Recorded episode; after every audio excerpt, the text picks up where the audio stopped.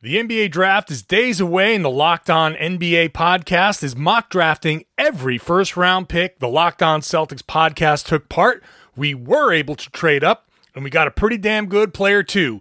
Listen to the Locked On NBA podcast every day leading up to the draft to hear projections of each pick and expert analysis from Chad Ford, The Athletic's John Hollinger, and Sports Illustrated's Jeremy Woo. They'll tell you how I did in drafting for the Boston Celtics. Check the feed to catch up on past shows and don't miss a pick. Subscribe to Locked On NBA today, wherever you get podcasts.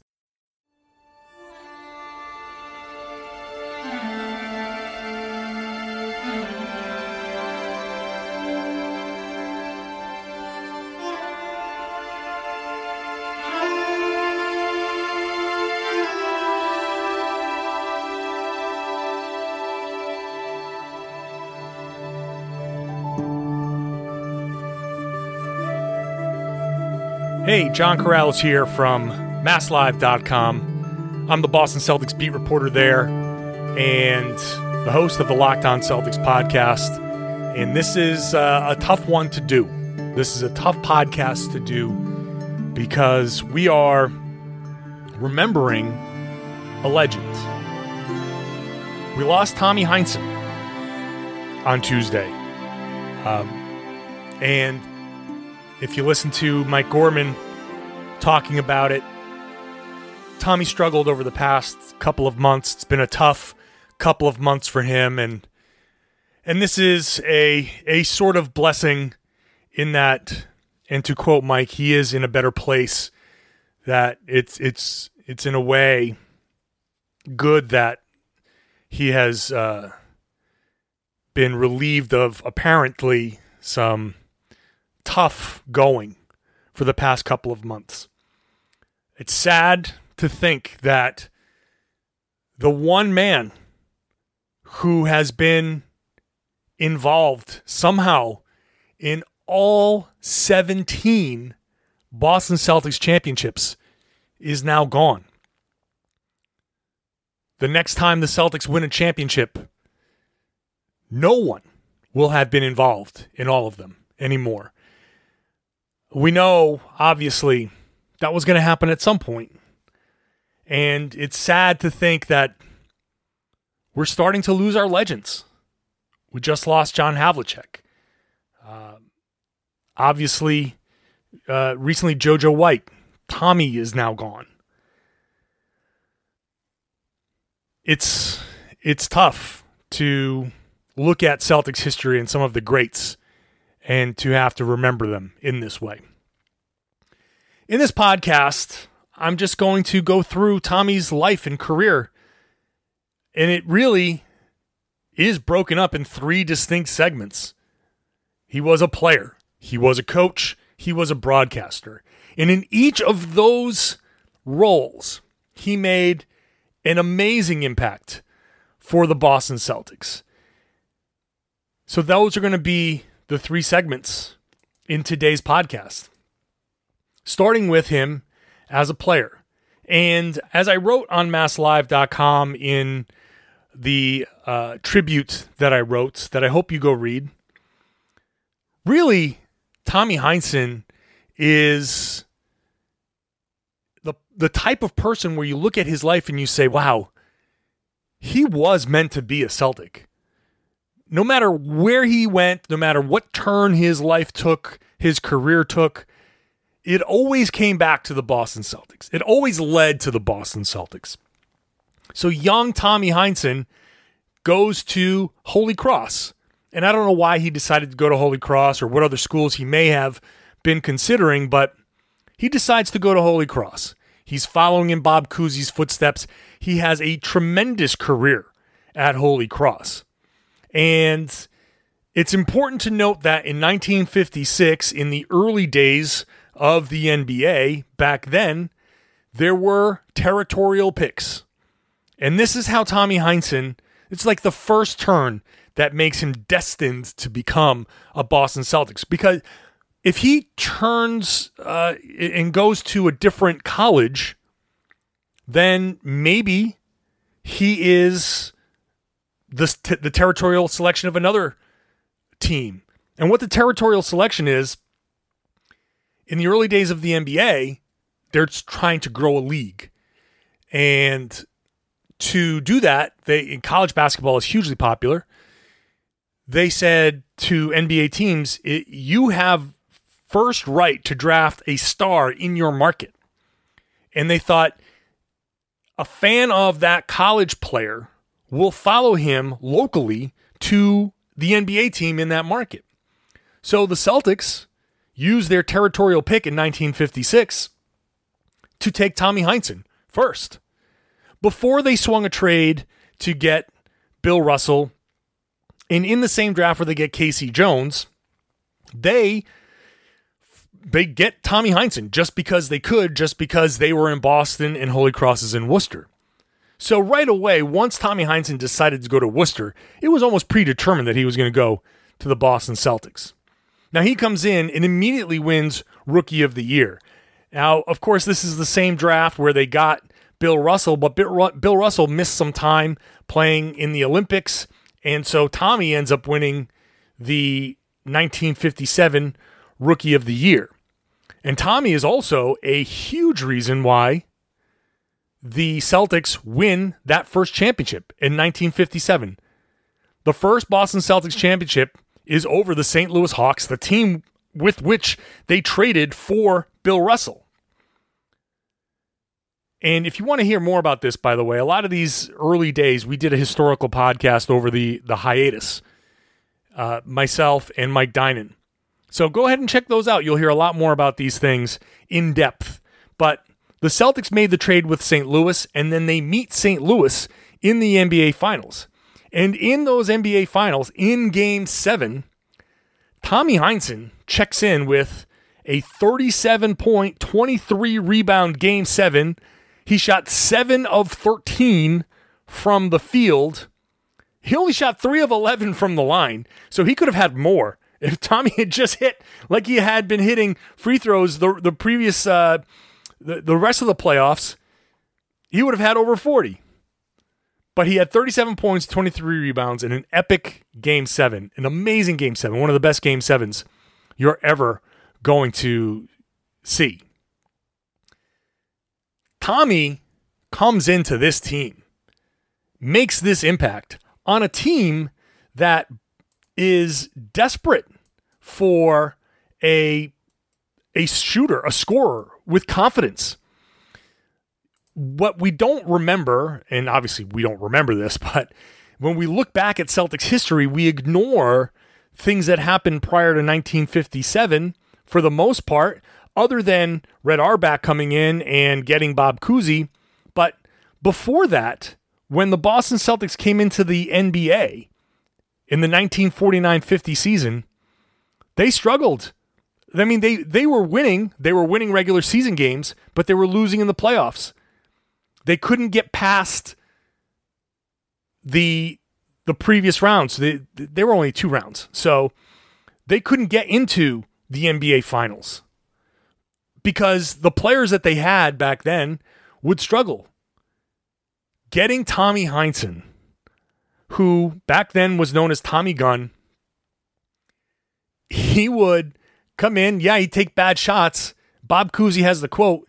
Yeah, he'd come in. Basically, he said he'd come in and take bad shots, but they needed a guy with confidence to take those shots because ultimately, a guy who shoots with confidence is going to come in and help you win. And that's what Tommy Heinsohn did. Yeah, he took some bad shots, but they needed Tommy Heinsohn to come in there and be the confident shooter. He was the type of guy that they were missing, the guy who was not afraid of the moment. And that's part of why they won right away. Bill Russell is the obvious reason why. Bill comes in and is just the ultimate winner and the best defensive player of all time. And he along with Tommy Heinsohn, complement each other. Because Tommy Heinsohn comes in and is the offensive type of player that the Celtics need. And in a nine year career, Tommy Heinsohn wins eight championships. They only lost that one in his second season to the St. Louis Hawks. So Tommy comes in offensively and is an immediate impact player. Another thing that Tommy Heinsohn has to be remembered for is the 1964 All Star game, where he, as president of the Players Association back then, the union that was not recognized by the play by the uh, owners, Tommy Heinsohn helps lead a protest of the 1964 All Star game. This isn't like the All Star game of nowadays. This isn't some casual run up and down and throw dunks and whatever, and, and everybody's kind of like cool.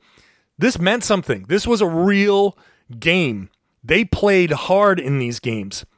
There was no, oh, these guys make millions, so they need to back off. No, these guys all had second jobs. Back then in the in the NBA, they all had second jobs. Being a professional basketball player was not exactly the lucrative thing that it is today. A lot of these guys, most of these guys had to take second jobs. They had side hustles. So Tommy is trying to lead a charge for recognition of the union. So he leads this protest, this boycott of a nationally televised live All Star game in Boston, by the way, by saying that the players aren't going to come out. And it cost him because he was vilified by the owners, by the Celtics owner, uh, Walter Brown. But the players stood their ground. They did not come out for warm-ups. And when it was obvious that they weren't kidding, the owners relented. They recognized the Players Association, and that leads to the players having the rights that they've had. And ultimately to today, where something like the pandemic, the players have power. The players have the rights to negotiate and not just have their money taken away. And we saw what the players did. They got themselves a decent deal where all of their money isn't taken away. And, you know, not all, but they they spread the losses out so it wasn't a huge hit. They they made out. They did they they negotiated with power, with leverage. You trace that all the way back to Tommy Heinsohn. In that 1964 All Star game, he was backed up by Bill Russell. He was backed up by by Sam Jones. He was backed up by Elgin Baylor of the uh, the Lakers back then. He was backed up by a lot of those players. But Tommy was the president of the union then, and this was a, a pivotal moment in history. Tommy's impact in his playing days was exponential and should be remembered as such. He ended up retiring in 1965 because he had a foot injury and because he was an insurance salesman and he was doing pretty well as an insurance salesman. So, the grind of 30 year old Tommy Heinsohn getting through an NBA season, he was like, nah, I make more money being an insurance salesman and in their management uh, path so I'm just going to go do that instead. So Tommy Heinsohn retires as a player in 1965. This is amazing. That this is what it was back then. When I come back, continuing to remember Tommy Heinsohn now as he transitions into coaching and why him passing on the job is what led to an historic decision by Red Auerbach.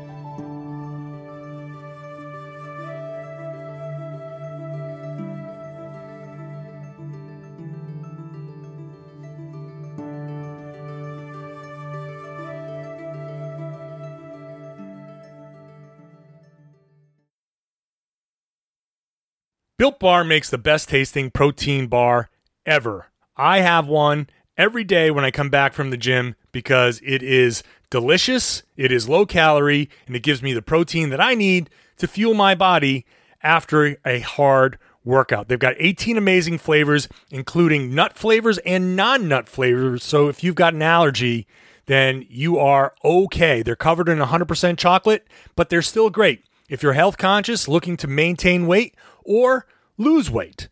Low calorie, low sugar, high protein, high fiber, great for the keto diet.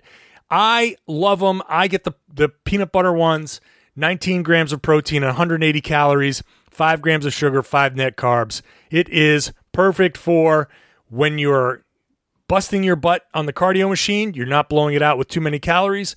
If you're lifting, you're fueling your body to get those muscles built. So go to builtbar.com and use promo code locked on. You'll get 20% off your next order. Use locked on as the promo code for 20% off at builtbar.com.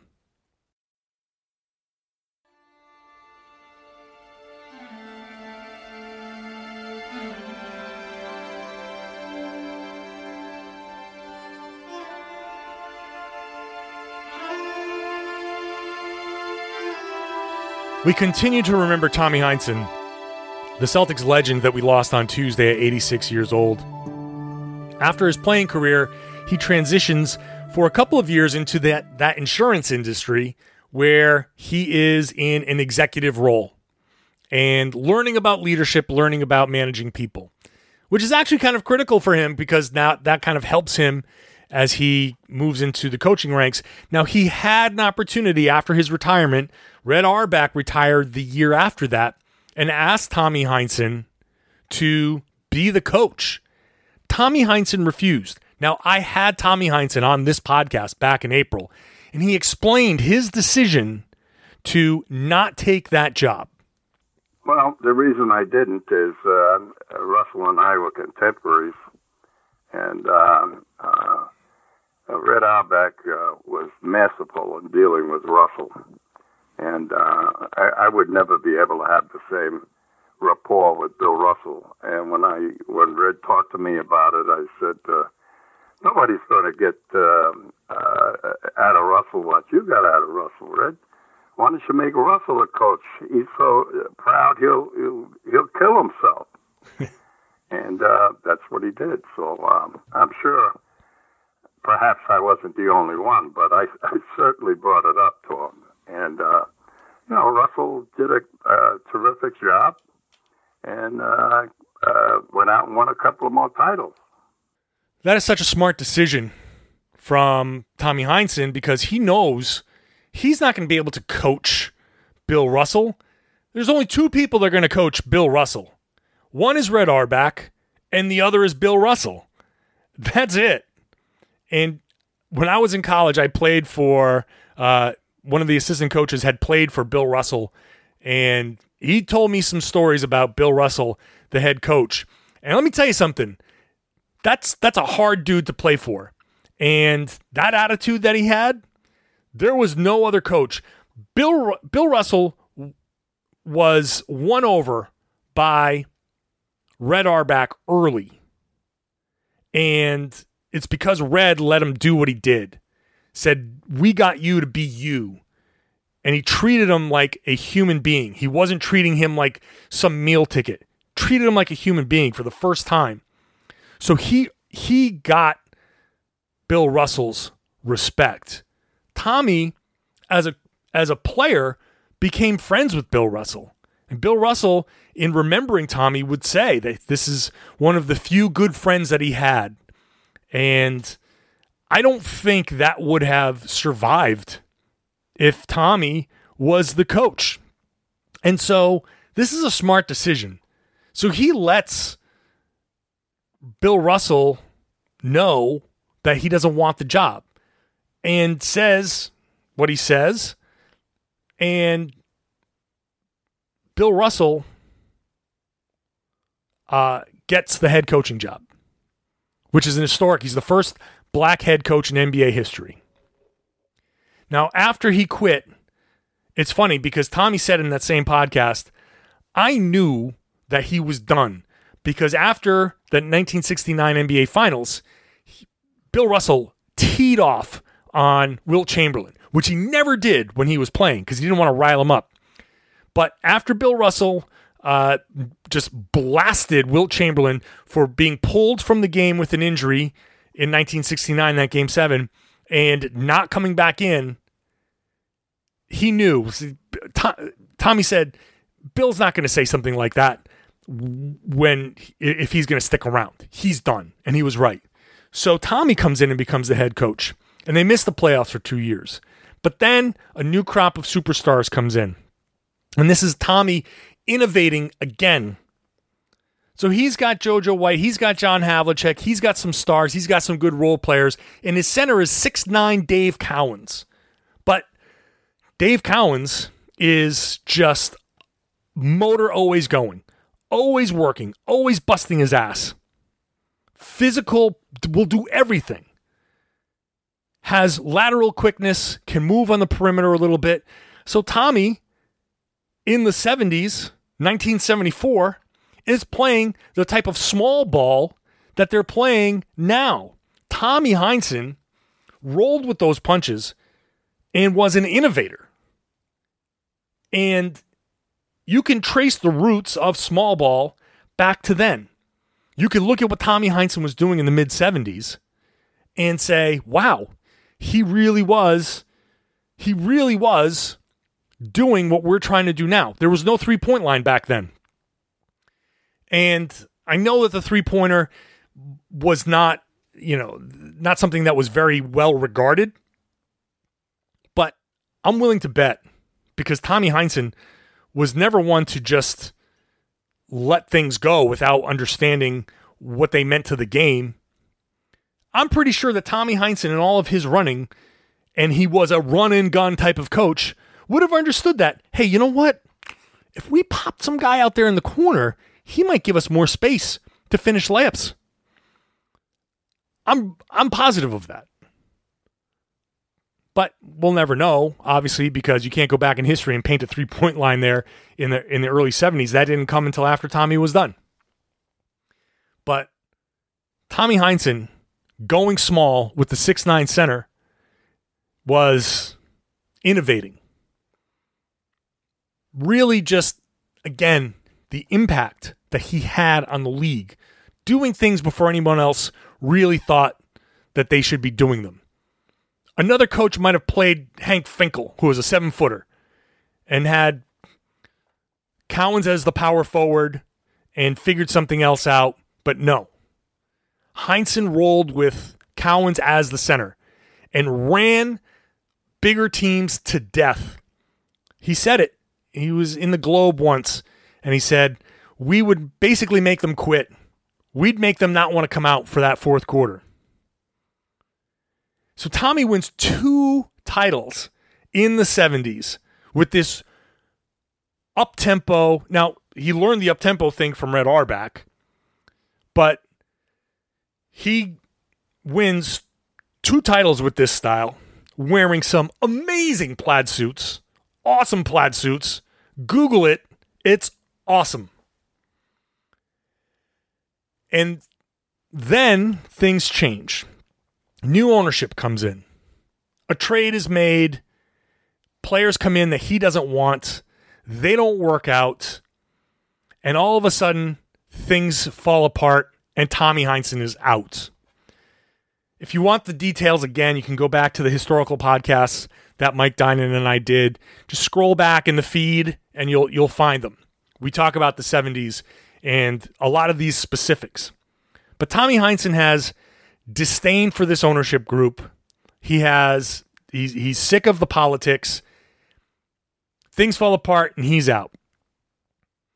Before he really gets deep into the broadcasting, he almost went to the Houston Rockets in 1983. And when I say things are meant to be, this is what I mean. The Rockets want him in 1983. He could have gone and done it no matter what. He talks to them he says, I want this guy as a free agent. They're like, eh, I don't know. Why would you want him? He explains it and they're like, still, I don't know. And he leaves that meeting saying, you know what?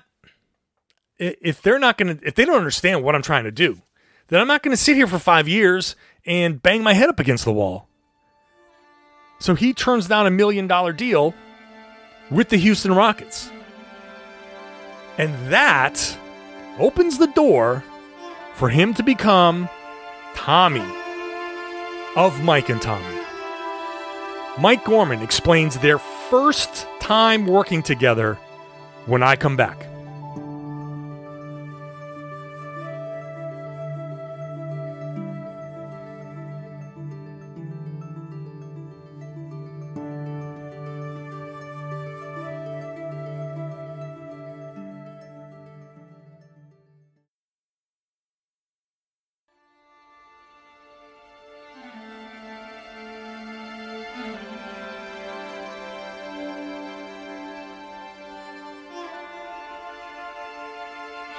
Continue to remember the legacy of Tommy Heinsohn, who we lost on this Tuesday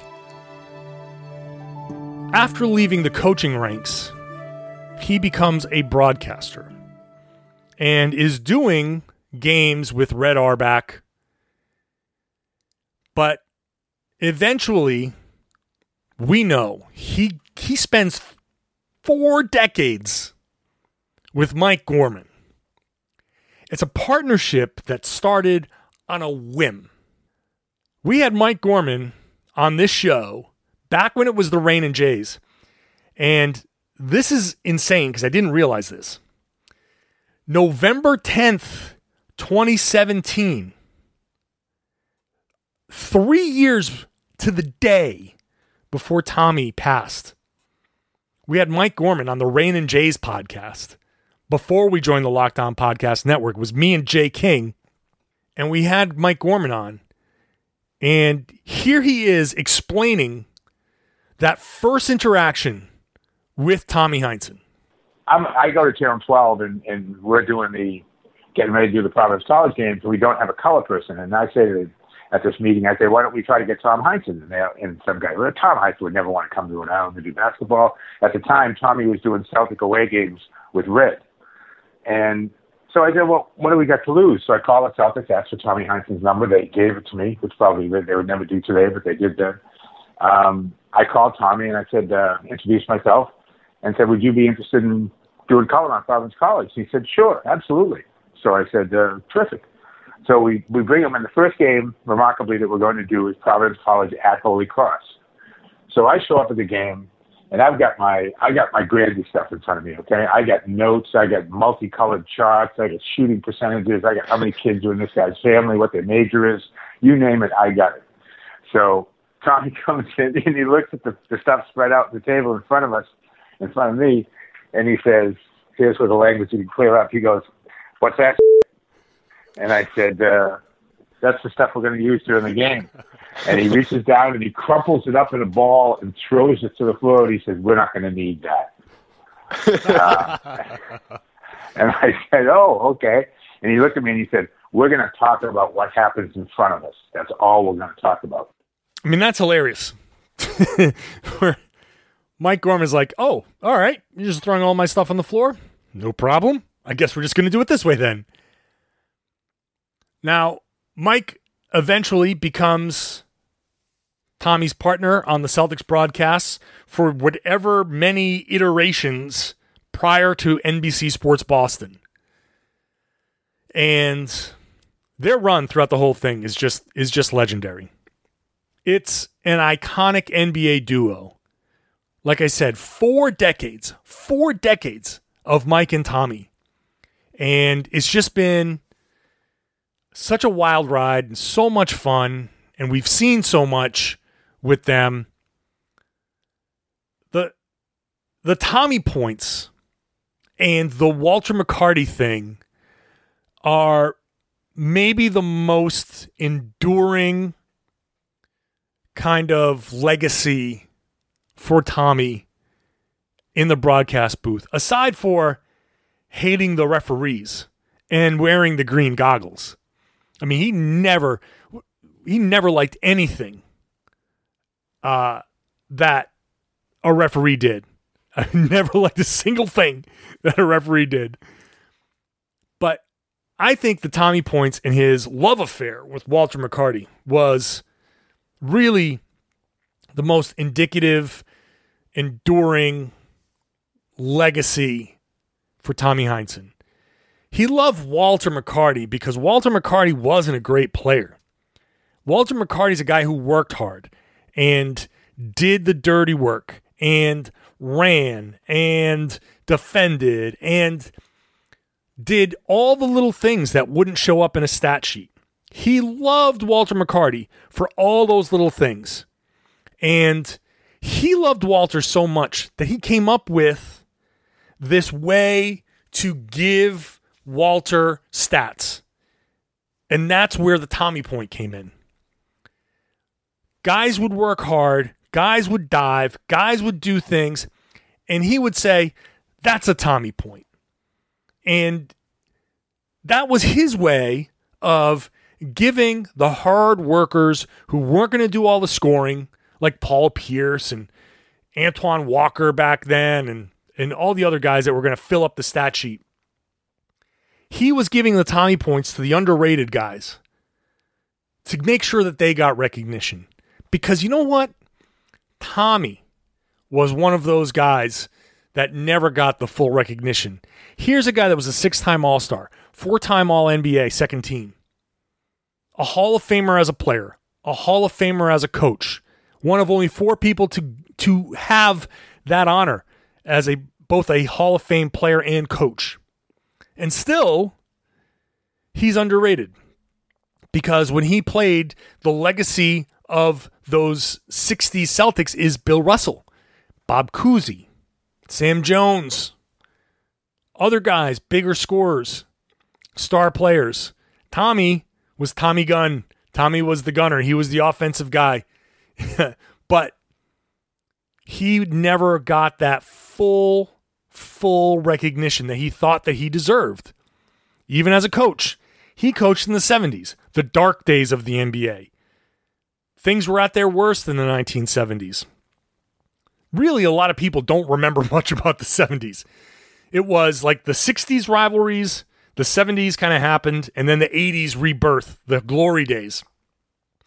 So, Tommy gets overshadowed. Obviously, when you come to coaches, Red Auerbach's going to be the guy. Best coach in Celtics history is Red Auerbach. But then you say, okay, think of another great coach in Celtics history. Honestly, a lot of people they go to K.C. Jones. He won two championships with Larry Bird in the 80s. So you think, well, you know, K.C., you know, rode Larry, rode Kevin, rode Parish, you know, the, won two championships. Yeah. I'm sure Doc Rivers gets a lot of recognition. And people sort of forget that Tommy was the innovative type of coach that he was. So he created these Tommy points to give guys the recognition, the type of recognition that he always felt like he deserved. And it's not Tommy's fault. We don't in 2020 have much to go on besides things that people like me in this podcast are saying or in the historical podcast that we did with Mike. You know, those those types of things. A lot of you, you're a lot of new listeners. You don't have a lot of you don't have the, the the big grasp of history. I don't have the same grasp of history as anybody that lived through it. I had to go back and learn and research and and dive into that kind of stuff to learn exactly the impact that he had. But also that was a that was the early days of the NBA. There were 6 teams. Black players were not exactly welcome in the league. There were only a handful. So the league wasn't fully integrated. And so a lot of things that happened back then are very much dismissed out of hand by a lot of people. And I understand that. Many of the best players in the world were not allowed or were shunned and held out. So I can see people how many people look at Bill Sharman as this NBA legend, but he was and I'm of the personal belief that whenever someone is a star in a in an extended period of time that that person would have figured out how to be a star in whatever era. Because if Tommy Heinsohn had come in to this era obviously with his attitude he would have been very very willing to shoot he's a 6'7 220 pound in his playing days power forward that loved to shoot and was a pretty good free throw shooter, and no one was a good shooter from the field back then. But I just have the feeling that if he was the type of player now, like if he came into the league now at six seven, a guy who could move, a guy who was willing to work, he would have been willing to learn. He probably would have learned how to shoot. He probably would have been a better outside shooter. And so I feel like he would have learned. Just like I feel like Bill Russell, people talk, what's the downside of Bill Russell? Well, he played against nobody and he was a string bean. Well, as I always say, those guys back then would have had access to today's medical technology and, and exercise, you know, physiology, all that whateverology that goes into building the bodies that these guys have. And conversely, guys that were huge in that, that are giants in today's game wouldn't have access to that. They'd be working second jobs. So they'd be a lot skinnier and not as strong back then. So, but Tommy Heinsohn played when he played. And so he was underrated. The Tommy point and his love affair with Walter McCarty is indicative of who Tommy was and not just the fact that he was a broadcaster looking to have some fun. It, it meant something to Tommy to recognize these guys. Tommy Heinsohn is a Celtic, was always meant to be a Celtic. Everything that he did brought him back to Boston. He lived, Marcus Smart said this. In fact, I'm not even going to say it. I'm going to let Marcus Smart say it. I'll read his tweet. I don't know what to say except that Tommy didn't love basketball. He lived it. He didn't love the Celtics. He lived the Celtics. All the players that wore the green, they were his life. And we'll miss you, Tommy. And that's the truth. Tommy would always pull these guys aside, and I'd see it often. He'd pull these guys aside and talk to them, tell them what he saw. Didn't care who it was, he'd still give you, he'd still give that person his opinion. And that's because he cared. He cared. And he loved the Boston Celtics. And he loved being a part of this franchise. He knew how hard it was to be a Celtic, to have these expectations thrust upon you just by virtue of being drafted by this team and playing under those banners.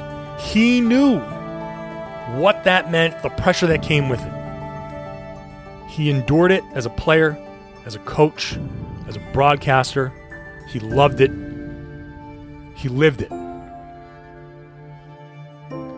We all have spent part of our lives loving this team. Tommy Heinsohn is the Boston Celtics. And Tommy Heinsohn deserves all of the recognition that he didn't get. We will miss you, Tommy. We all love you.